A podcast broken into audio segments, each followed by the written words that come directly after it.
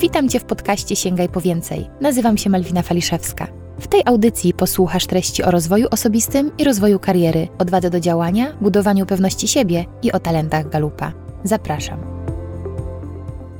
Witam Was serdecznie w kolejnym odcinku podcastu Sięgaj po więcej. Dzisiaj rozmawiam z Zosią Zochniak, założycielką inicjatywy Ubrania do Oddania. Dzisiaj też od początku nagrywania tego podcastu mamy różne problemy techniczne z głosem. Mam nadzieję, że finalnie wszystko pójdzie dobrze. A tymczasem witam Ciebie, Zosiu, bardzo serdecznie. Zaprosiłam Cię, ponieważ zainteresował mnie bardzo Twój profil, to co robisz, a do tego podcastu zapraszam ciekawe kobiety, które robią niestandardowe rzeczy, to mogłabym powiedzieć, sięgają po więcej. Ty zajęłaś się taką inicjatywą, która według mnie nie jest bardzo standardowa, ponieważ z jednej strony jest już, tak jak rozumiem, pełna praca i pełen biznes, ale jednak jest to akcja bardzo bliska odpowiedzialnej modzie, takiemu przedsiębiorstwu z ideą. Opowiedz coś więcej o tej swojej inicjatywie. No tak. W ubraniach nie możemy powiedzieć, że robimy wyłącznie biznes, bo bez tego już dawno byśmy to wszystko rzucili i każdy wróciłby na swoją ciepłą, korporacyjną posadkę. Ten proces zmiany zaczął się od nas samych tak naprawdę i dopiero później postanowiliśmy to, co sami czujemy i to, co jest jakby filozofią naszego życia, przełożyć na projekt Ubrania do Oddania. Dlatego, że my w ubraniach, mówię my, bo jakby ja stanowię tylko jedną drugą tego zespołu. Ubrania współtworzy ze mną Tomek Bocian. No ratujemy niepotrzebne ubrania przed zmarnowaniem i wprowadzamy je do drugiego obiegu. Natomiast postanowiliśmy to zrobić zupełnie inaczej niż typowa branża zajmująca się odzieżą używaną i postawiliśmy na transparentność i wiarygodność rozliczeń po to, żeby pokazać, że można zajmować się rynkiem odzieży używanej w wartościowy sposób, nieść realną pomoc i ratować te rzeczy przed zmarnowaniem. Super. Rzeczywiście widać, że jest bardzo duże zainteresowanie tą ideą, też po liczbie, myślę, obserwujących na Instagramie, które też śledzę, ale powiedz jeszcze, czym odróżniacie się od osób, które standardowo zajmują się właśnie wprowadzaniem odzieży do drugiego obiegu? O matko, wszystkim w zasadzie. Tak naprawdę. Prościej byłoby powiedzieć, czy są jakiekolwiek wspólne mianowniki między nami, bo jest tylko jeden, to jest po prostu odzież używana. Natomiast my przede wszystkim realnie wspieramy współpracujące z nami organizacje charytatywne. Robimy to poprzez portal fundraisingowy. Przekazujemy darowizny finansowe z każdego kilograma rzeczy, które do nas trafiają. Nie palimy tych ubrań, nie importujemy odzieży używanej z zagranicy. Stworzyliśmy cyrkularny obieg dla tych rzeczy, które w Polsce są kupowane, w Polsce są noszone i w Polsce wymagają dalszego zagospodarowania. Więc to są takie chyba najważniejsze, największe różnice, a główna taka komunikacyjna dotyczy samego sposobu gospodarowania tymi rzeczami, dlatego że jak zwrócisz uwagę, bądź być może zwróciłaś kiedykolwiek uwagę na bardzo takie popularne kontenery do zbiórek odzieży używanej, bardzo często komunikacja na tych kontenerach wprowadza potencjalnego darczyńcę w błąd, sugerując mu, że rzeczy, które wrzuci do takiego kontenera, są rzeczami, które trafią do potrzebujących albo wspomogą biedne dzieci. I wtedy my, jako osoby, które wrzucają tam swoje niepotrzebne rzeczy, mamy wrażenie, że przekazujemy ubrania bezpośrednio komuś, kto jest osobą potrzebującą, albo przekazujemy ubrania do Polskiego Czerwonego Krzyża, który rozdysponowuje później te rzeczy na przykład pomiędzy osobami w kryzysie bezdomności, a tak nie jest, nie było i nigdy nie będzie. Dlatego, że te ubrania z kontenerów zawsze trafiają do przedsiębiorstw, które zajmują się recyklingiem i wprowadzaniem do ponownego obiegu odzieży używanej. Zazwyczaj są to sieci second hand, sprzedaż hurtowa, eksportowa do krajów afrykańskich, do krajów Bliskiego Wschodu.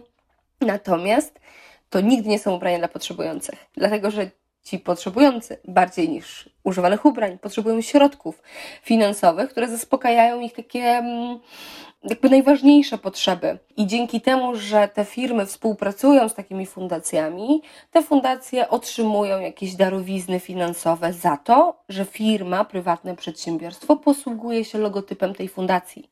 Natomiast to, co wzbudziło nasze wątpliwości, to brak transparentności takich rozliczeń. Czyli taka fundacja nie wie na przykład, ile dana firma zebrała kilogramów niepotrzebnej odzieży w tych kontenerach, w jaki sposób te rzeczy zostały zagospodarowane, czy ilość środków, które otrzymała, jest wprost proporcjonalna na przykład do zysku, który dana firma generuje na podstawie tych rzeczy.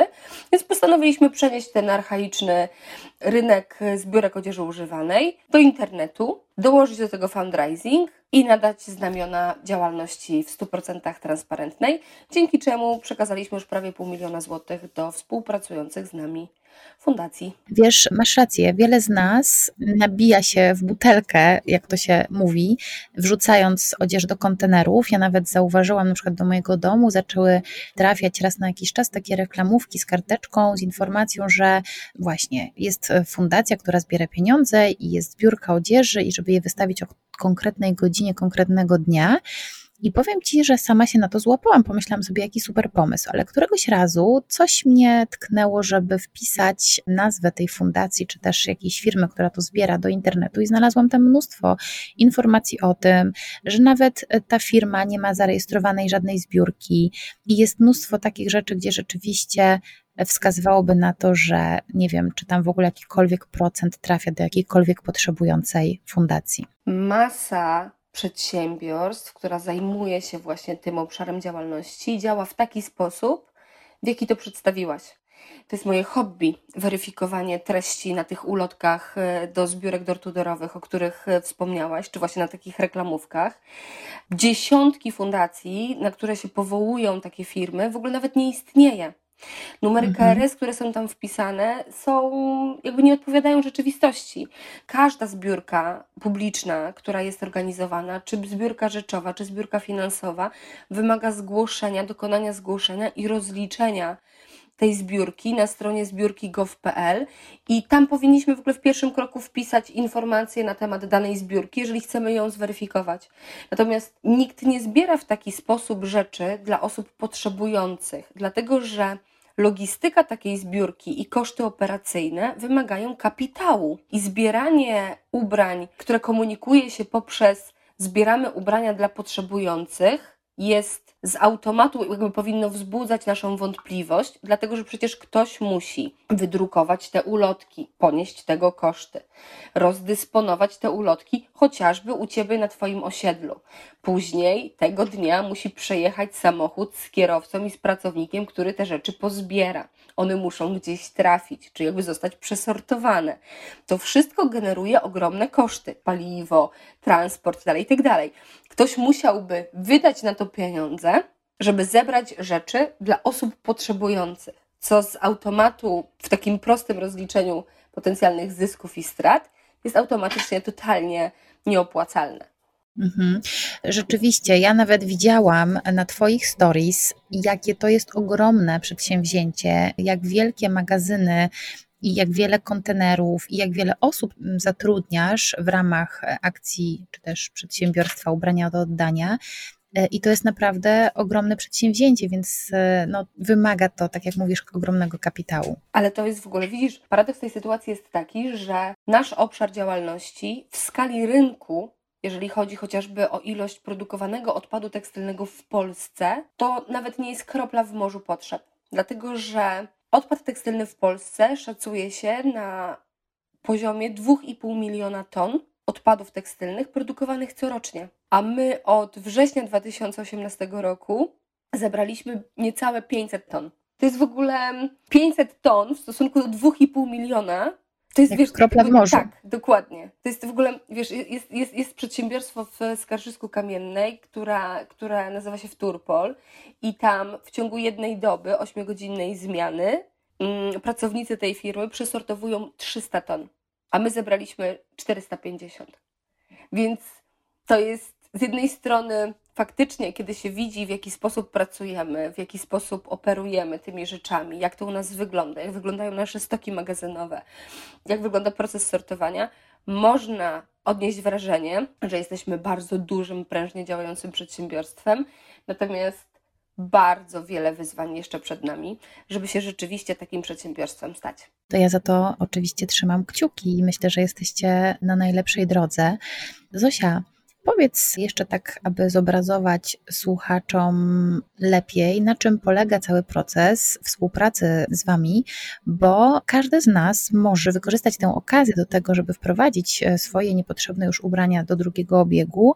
Co trzeba zrobić i na czym polega ten proces współpracy z Wami? To jest bardzo proste, bo w pierwszym kroku wchodzisz sobie na stronę ubraniadooddania.pl i wybierasz kampanię bądź fundację, którą wesprzesz swoją darowizną. Masz ich około 200, od malutkich lokalnych inicjatyw po wielkie międzynarodowe organizacje jak UNICEF czy SOS Wioski Dziecięce i decydujesz o tym, którą z takich organizacji wesprzesz. Każdy kilogram przekazywanych ubrań to jest realna darowizna finansowa na rzecz tej wskazanej przez Ciebie organizacji. Następnie bierzesz karton z recyklingu, po zakupach, po rzeczach, które kupiłaś, czy jakiś karton ze sklepu, pakujesz do niego niepotrzebne rzeczy, wypełniasz bardzo krótki formularz zgłoszeniowy, czyli jakby podajesz adres odbioru tych spakowanych kartonów i termin, który Cię interesuje, i w dniu, który wskazujesz, przyjeżdża do Ciebie kurier, odbiera spakowane kartony, Ty nie musisz naklejać żadnego listu przewozowego, niczym się więcej nie martwić. Kurier te kartony odbiera, transportujemy je, one są transportowane do naszego magazynu, tam są ważone i darowizna finansowa trafia do wskazywanej organizacji. W kolejnym kroku rzeczy trafiają do ponownego obiegu poprzez naszą sieć sprzedaży, czyli jakby w pierwszym kroku są przesortowywane na aktualnie prawie 100 kategorii, a w kolejnym kroku wprowadzane do ponownego obiegu zgodnie z założeniami gospodarki cyrkularnej. Świetne. Pomyślałaś, czy pomyśleliście jako twórcy tej inicjatywy właśnie o tym, żeby jak najbardziej uprościć proces i aby osoba darująca tak naprawdę nie miała żadnych wymówek, oprócz tego, żeby włożyć swoje niepotrzebne, nieużywane już ubrania do kartonu i nawet nie płaci za odbiór. Nie, to wszystko jest za darmo.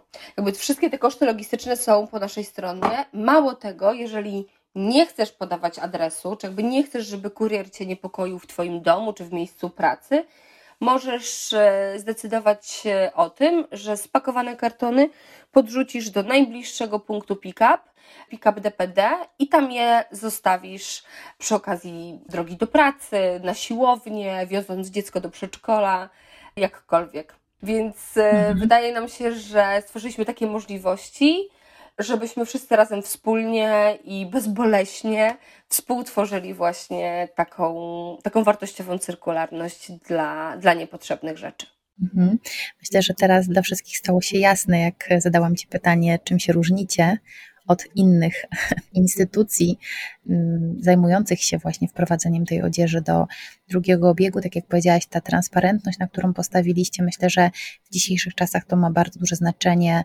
I ludzie, myślę, że doceniają, a szczególnie młodzi ludzie patrzą też na to, jak na transparentność firm, także gratulacje i mam nadzieję, że tutaj po tym odsłuchaniu podcastów znajdzie się więcej osób, które postanowią z jednej strony nie odświeżyć, tylko rozluźnić swoje garderoby o te rzeczy, które nam zalegają, nie po to, żeby kupić nowe, ale po to, żeby przede wszystkim wesprzeć Waszą organizację, i fundacje, które też na tym skorzystają. Zosia, mam takie pytanie, bo oprócz tego, że Ty robisz to, co robisz, to jeszcze też edukujesz ludzi na temat odpowiedzialnej mody i moje pytanie jest takie, czego o swoich ubraniach zazwyczaj nie wie przeciętna Polka? Wie bardzo niewiele. Głównie koncentrujemy się niestety na tym aspekcie wizualnym, tak bym to nazwała. Kompletnie pomijamy kwestie materiałów, jakości tych rzeczy, tego, z czego są zrobione, w jaki sposób zostały uszyte, jaki jest koszt środowiskowy ubrań, które nosimy, jak wygląda łańcuch dostaw takich ubrań. Nam się bardzo często wydaje, że wchodząc do pięknego, pachnącego sklepu w galerii handlowej kupujemy ubrania nowe, a taka organizacja Ellen MacArthur policzyła, że zanim ta nowa rzecz trafi na wieszak w sklepie, to cały łańcuch dostaw, jakby ten proces produkcji sprawia, że przejdzie przez 1000 par rąk, a żadna z tych rąk nie odpowiadała, tych par rąk nie odpowiadała za pranie tej rzeczy. Więc w momencie, kiedy kupujemy ubrania nowe w sklepie, bez względu na to, jaki to jest segment, prestiż, luksus marki, każdą nową rzecz powinniśmy wyprać przed pierwszym założeniem, dlatego że ona nie jest czysta. Mało tego, że nie jest czysta pod względem jakby różnych wydzielin i substancji, które się znajdują na tej rzeczy, to przede wszystkim ona jest również niebezpieczna dla naszego zdrowia, dlatego że ubrania, które są transportowane do nas mam tutaj na myśli Europę, transportowane transportem głównie morskim, przed tym jak rozpoczną swoją drogę na nasze wieszaki w pięknych galeriach handlowych, zabezpieczane są formaldehydem. To jest bardzo szkodliwa substancja, której celem jest zabezpieczenie tych rzeczy przed pleśnią, przed robalami, przed zapachem zgnilizny, przed wilgocią, a jest to substancja, której używa się również na przykład podczas procesu mumifikacji zwłok. Więc można sobie wyobrazić, co tam w środku jest. To jest chyba taka najbardziej szokująca informacja z tych wszystkich, które ja dość regularnie przekazuję. Wiesz, bo to w ogóle jest takie niesamowite, że w dzisiejszych czasach, kiedy tak naprawdę, no nie wiem, na przykład przemysł spożywczy jest już tak, wydawałoby się bardzo dobrze opomiarowany, są jakieś normy, wiemy skąd pochodzą, albo no dużo więcej się o tym mówi, tak, skąd pochodzą surowce, skąd pochodzą produkty, mówi się o certyfikatach i tak dalej. Tak ten przemysł mody, on był jakiejś kompletnie czarnej dziurze, nikt się nad tym nigdy nie zastanawiał, nad tym, że często za parą nowych dżinsów tak naprawdę stoi praca dzieci, praca w nieludzkich warunkach, przy jakichś chemicznych substancjach, często ogromny wyzysk i my się cieszymy parą dżinsów za 39 czy 59 zł w promocji, no a nie wiemy tak naprawdę, jaki koszt stoi za tym wszystkim, taki koszt ludzki, społeczny, ekologiczny. Wiesz, to jest trochę tak, że producenci nie mają interesu w tym, żebyśmy my to wiedzieli. A my jesteśmy trochę tak zapędzeni w irracjonalny pęd za trendami, że chcemy kupować dużo i jak najtaniej. A nie da się ponosić kosztów decyzji, zakupów ze względów ekonomicznych, dlatego że jakby jakość rzeczy, czy transparentność produkcji, czy jakby dbałość o cały łańcuch dostaw wiąże się z kosztami, które producent odzieży musi ponieść. Chociażby certyfikacja odzieży. Ja zawsze podkreślam, że jeżeli chcesz już kupić nową rzecz, jakby masz potrzebę kupienia nowej rzeczy, nie chcesz zdecydować się na ubrania z drugiego obiegu, to staraj się sięgnąć po ubrania, które są certyfikowane, ale zwracaj uwagę na ten certyfikat. Czy jakby wpisz w Google nazwę tego certyfikatu i zobacz, który element łańcucha dostaw i produkcji tej rzeczy dany certyfikat zabezpiecza. To jest pod tym względem istotne, no, że jakby nie jesteś częścią ludzkich dramatów. Ja szukam delikatnych słów na to, natomiast ciśnie mi się na usta, zazwyczaj ciśnie mi się na usta i ja zawsze sobie pozwalam na to, żeby to powiedzieć i tutaj chyba nie będzie inaczej. Natomiast współczesna moda to jest wyzysk, to jest praca w nieludzkich warunkach, to jest pozbawianie kobiet szansy na opiekę zdrowotną.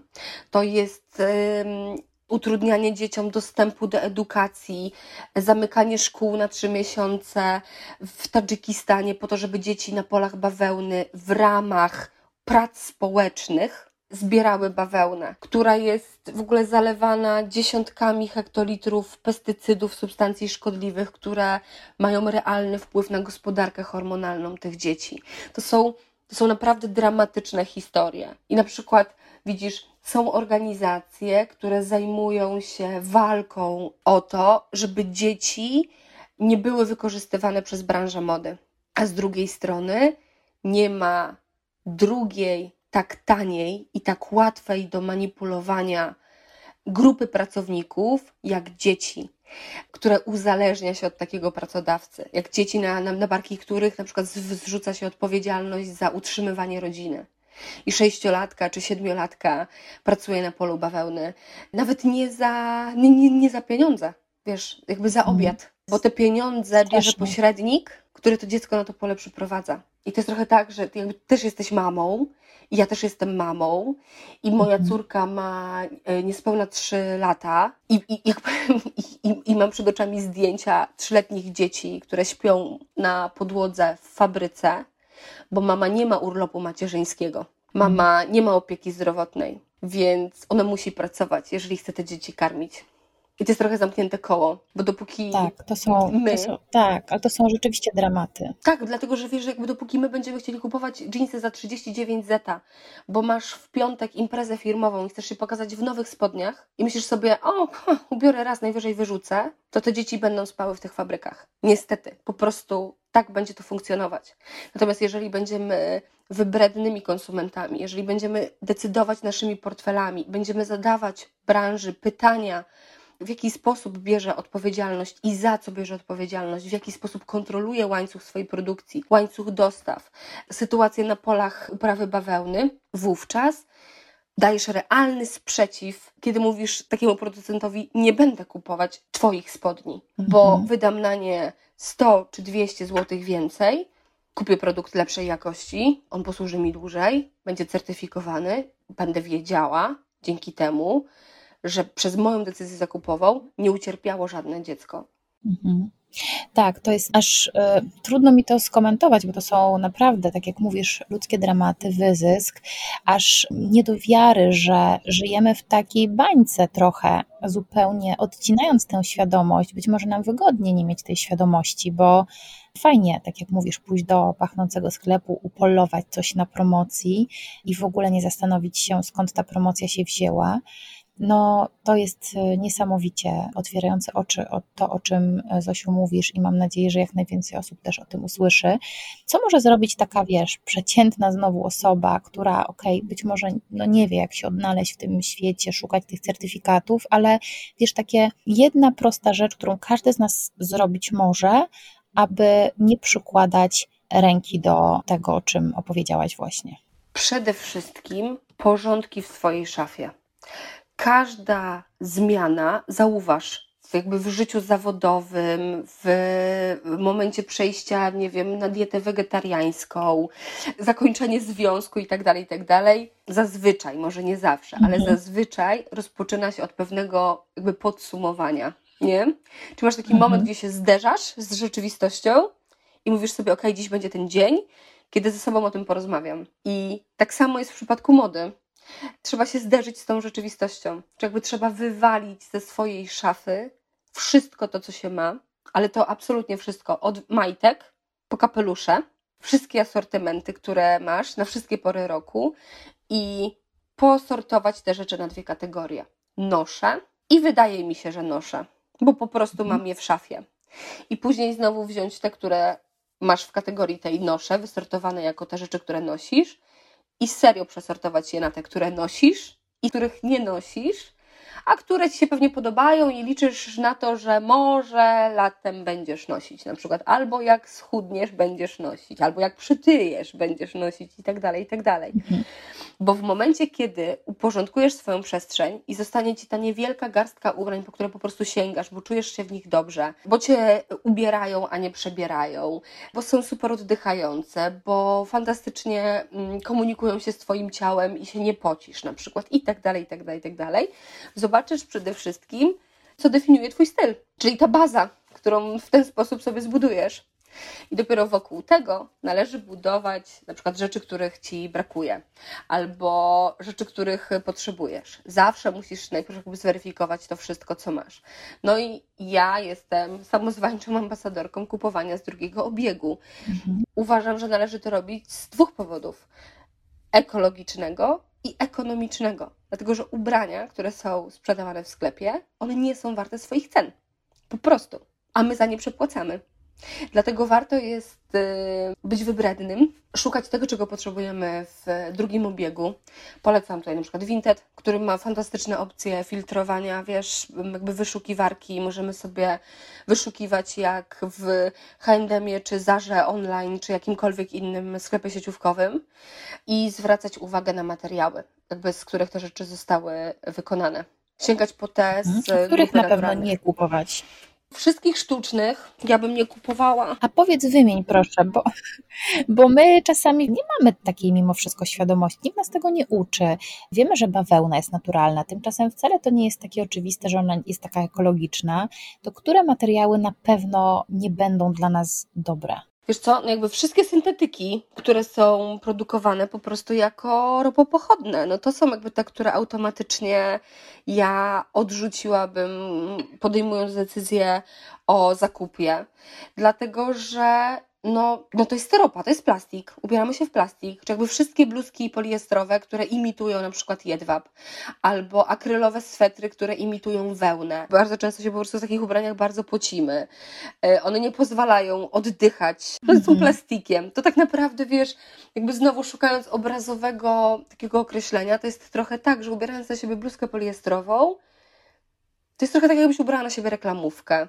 No bo to jest jakby tylko trochę inaczej wyglądająco. Tak, no tak, dlatego że po prostu sposób tkania jest zupełnie inny, prawda? Jakby ta nić jest utkana w taki sposób, że ma imitować ten materiał. Natomiast fantastycznym rozwiązaniem są materiały, które są materiałami celulozowymi, czy jakby pochodnymi z drzew. Tutaj na przykład bambus jest fantastyczny, mimo że nie należy do grupy materiałów naturalnych, a właśnie materiałów sztucznych, no bo w taki sposób produkuje się bambus.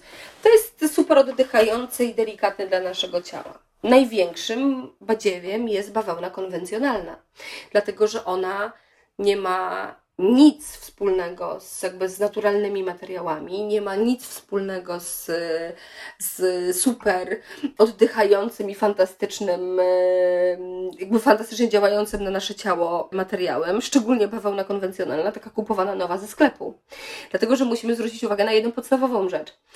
Naturalna bawełna, ona nie jest biała. I te wszystkie piękne zdjęcia bawełnianych kuleczek, które widzimy w internecie, czy te bawełniane kuleczki, które widzimy w reklamach, podpasek i tak dalej, to są kulki bawełny, która jest genetycznie modyfikowana po to, żeby była biała. Bo w normalnym świecie, czy jakby w świecie natury, bawełna jest w kolorze takim kremowym, takiej trochę kawy z mlekiem. Torby wielokrotnego użytku, takie, które się często nazywa torbami lnianymi. To jest naturalna bawełna. Wiesz jakie? Takie dokładnie. Tak. I teraz niekoniecznie ładne. Niekoniecznie ładne, oczywiście. Natomiast mówimy o nich, że są lniane, a one są bawełniane. Właśnie z takiej czystej, surowej bawełny, tak zwanej surówki, czyli juty. Takiej bawełny. Natomiast nikt pewnie, z racji tego, że jesteśmy przyzwyczajeni do tej bawełny konwencjonalnej, pięknej, bielonej, takiej mięciutkiej, nikt pewnie nie chciałby ubrać na siebie takiej koszulki. Natomiast musimy pamiętać o tym, że nawet jeżeli coś w sklepie na metce ma napisane, że jest zrobione ze 100% bawełny, to 27% składu tego ubrania stanowią wybielacze, barwniki i chemia użyta w produkcji tej rzeczy. I teraz wybierając bawełnę, nawet konwencjonalną, ale z drugiego obiegu, kupujemy rzeczy, które są pozbawione tych substancji. Wiesz, myślę, że niejedną osobę zszokowałaś teraz tą informacją, bo znowu myślę, że świadomość tego, że bawełna wcale nie jest tak pozytywna, jest pewnie dla wielu osób szokująca, bo pewnie większość z nas ma w szafie mnóstwo bawełnianych ubrań. Tak, i widzisz, ja sama siebie nazywam gdzieś tam na tym swoim Instagramie taką złą ciocią, natomiast ja uważam, że naszym prawem jest wiedzieć, za co płacimy i co nosimy, jakby co kupujemy naszym dzieciom. I buntuję się przeciwko temu, że dostęp do tych informacji nie jest powszechny, bo uważam, że marki, czy jakby moda, branża powinna wziąć odpowiedzialność za to, co sprzedaje, nie tylko kreować trendy po 20 nowych kolekcji po prostu rocznie, ale też mówić, w jaki sposób ich ubrania zostały zrobione i przez kogo zostały uszyte. Dlatego, że to pozwala nam na podejmowanie świadomych decyzji zakupowych. Tak, szczególnie, że ta branża modowa to jest ogromny biznes, przecież zarabia na nas horrendalne kwoty tak naprawdę i mogłaby część tych swoich zysków przeznaczyć na to, żeby działać odpowiedzialnie, bo wiadomo, że moda nie zniknie i kwestia jest tego, żeby działać ekologicznie, z dbałością o ludzi, którzy pracują i szyją, wytwarzają, ale także o środowisko. Ja też oglądałam taki jeden z waszych live'ów odnośnie tego, jak są produkowane dżinsy, ile litrów wody zostaje zużytych przy produkcji, ile tej wody jest też skażonej i ona po prostu zostaje wylewana tam, gdzie jest ta produkcja, tak? Nikt nie dba o jakąkolwiek oczyszczanie czy wprowadzenie tej wody ponownie do obiegu w taki sposób, aby ona była bezpieczna. My musimy też pamiętać o tym, że nawet jeżeli te ubrania są szyte daleko w Indiach, w Bangladeszu, czy nie wiem, gdzieś na końcu świata w Azji, jak to często mi ludzie mówią, że to jest koniec świata w Azji, to paradoks tej sytuacji jest taki, że to, o czym ty powiedziałaś, brak konsekwencji za takie działania ma na nas realny wpływ. Dlatego, że wszyscy wiemy, jak działa obieg wody w przyrodzie, uczyli nas tego już w podstawówce i doskonale wiemy, jaką konsekwencję ma zanieczyszczanie wód globalnie, czy w ogóle osuszanie terenów. A jeżeli mamy produkcja jednej pary, jakby jeden bawełniany t-shirt, to są 3000 litrów wody, które musimy zużyć, z czego połowa to w ogóle jest sama chemia, która wsiąka w grunt, ona nie wyparowuje. Ta chemia gdzieś zostaje i w swojej konsekwencji trafia do wód lokalnych. Pita jest przez zwierzęta, które poją się na przykład, w jakichś tam stawach czy przy jakichś rzekach.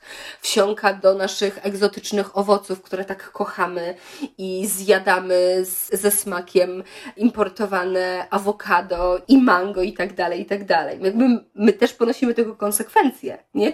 Tylko nie potrafimy na to spojrzeć szerzej, dlatego, że znowu, to jest trochę to, co Ci powiedziałam na samym początku, że jest niewiele osób na świecie, które ma interes w tym, żebyśmy my o tym wiedzieli. Jak ja wrzuciłam to stories o produkcji jeansów i o tym, w jaki sposób to wygląda, ja je mam zapisane na Instagramie, bo temat jeansów wraca do mnie po prostu jak bumerang, dlatego, że wszystkim nam się wydaje, że jeansy to też jakby znikąd nie wynika, tylko po prostu z ogromnej takiej marketingowej, PR-owej pracy producentów jeansów. Natomiast nam się wszystkim wydaje, że jeansy są niezniszczalne.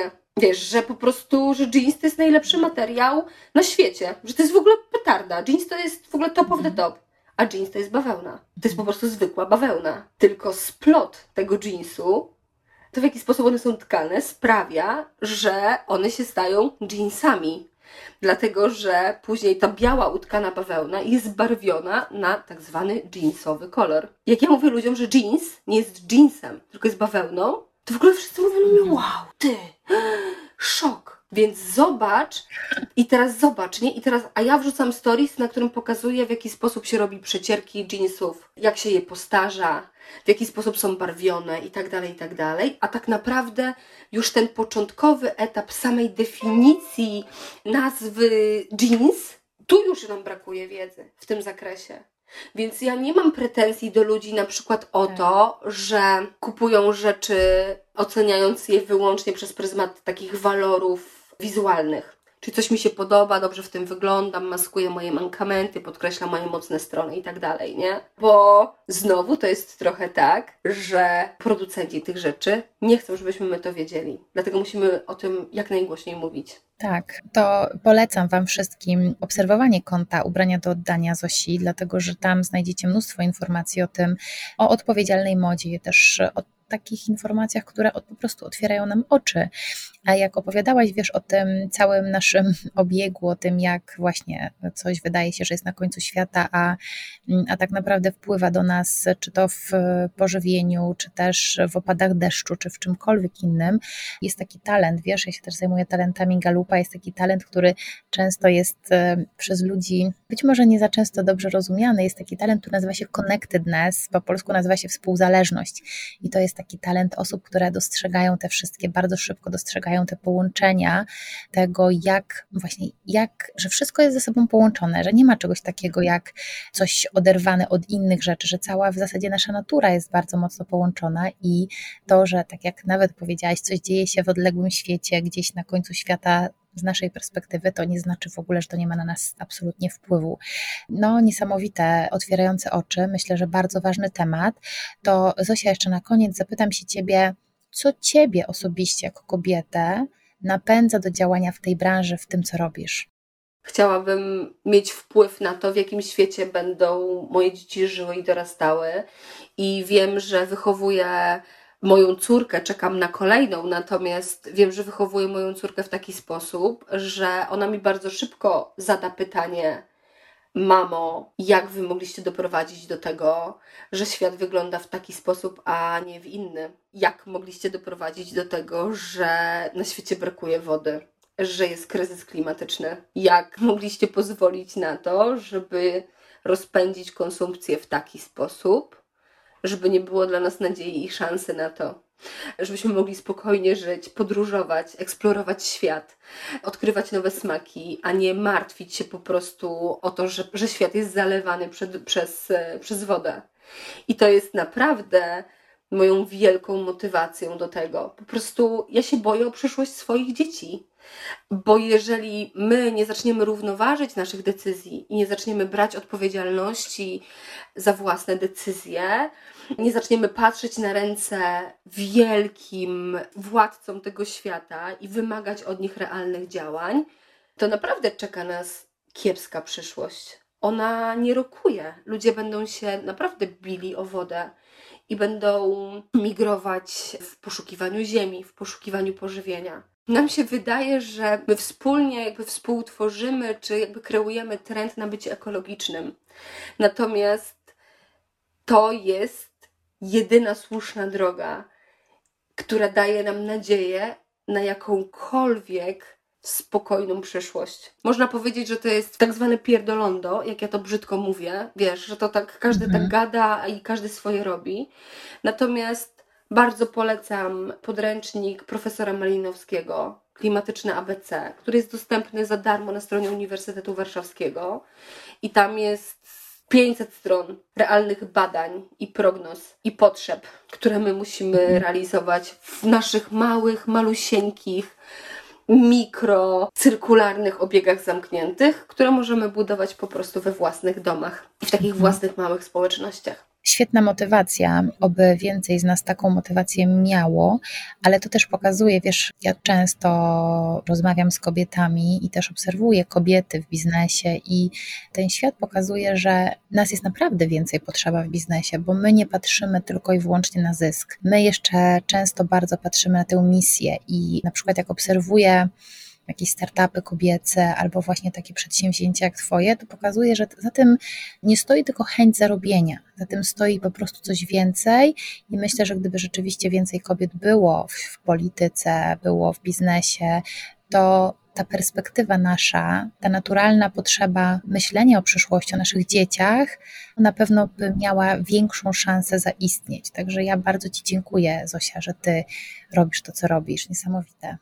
Bardzo dziękuję, bardzo mi miło.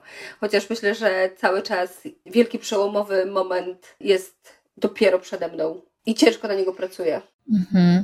To ja trzymam kciuki za efekty Twojej pracy, jestem przekonana, bo myślę, że to nie jest taki, wiesz, łatwy, przyjemny biznes, który robisz, ale on jest biznesem z misją. Być może, wiesz, nie pachnie tam kadzidłami ani, nie wiem, zapachowymi świecami i nie wygląda wszystko tak, jak powiedziałyśmy, jak w tych pięknych sklepach, w galeriach handlowych, natomiast to, co robisz, jest niezwykle ważne i ważne, żeby jak najwięcej osób się o tym dowiedziało, bo niech każdy z nas chociaż raz zastanowi się w ciągu miesiąca, czy w ciągu roku, czy rzeczywiście musi kupować kolejną rzecz, to wydaje mi się, że będzie miało to większe znaczenie i ta skala się zwiększy. Totalnie się zgadzam i dziękuję pięknie. Dziękuję bardzo i do zobaczenia w kolejnym podcaście. Jeśli podobał Ci się ten odcinek, udostępnij go znajomym. Zasubskrybuj mój kanał, jeśli chcesz być na bieżąco z tematami, które poruszam. I powodzenia w Twoim sięganiu po więcej.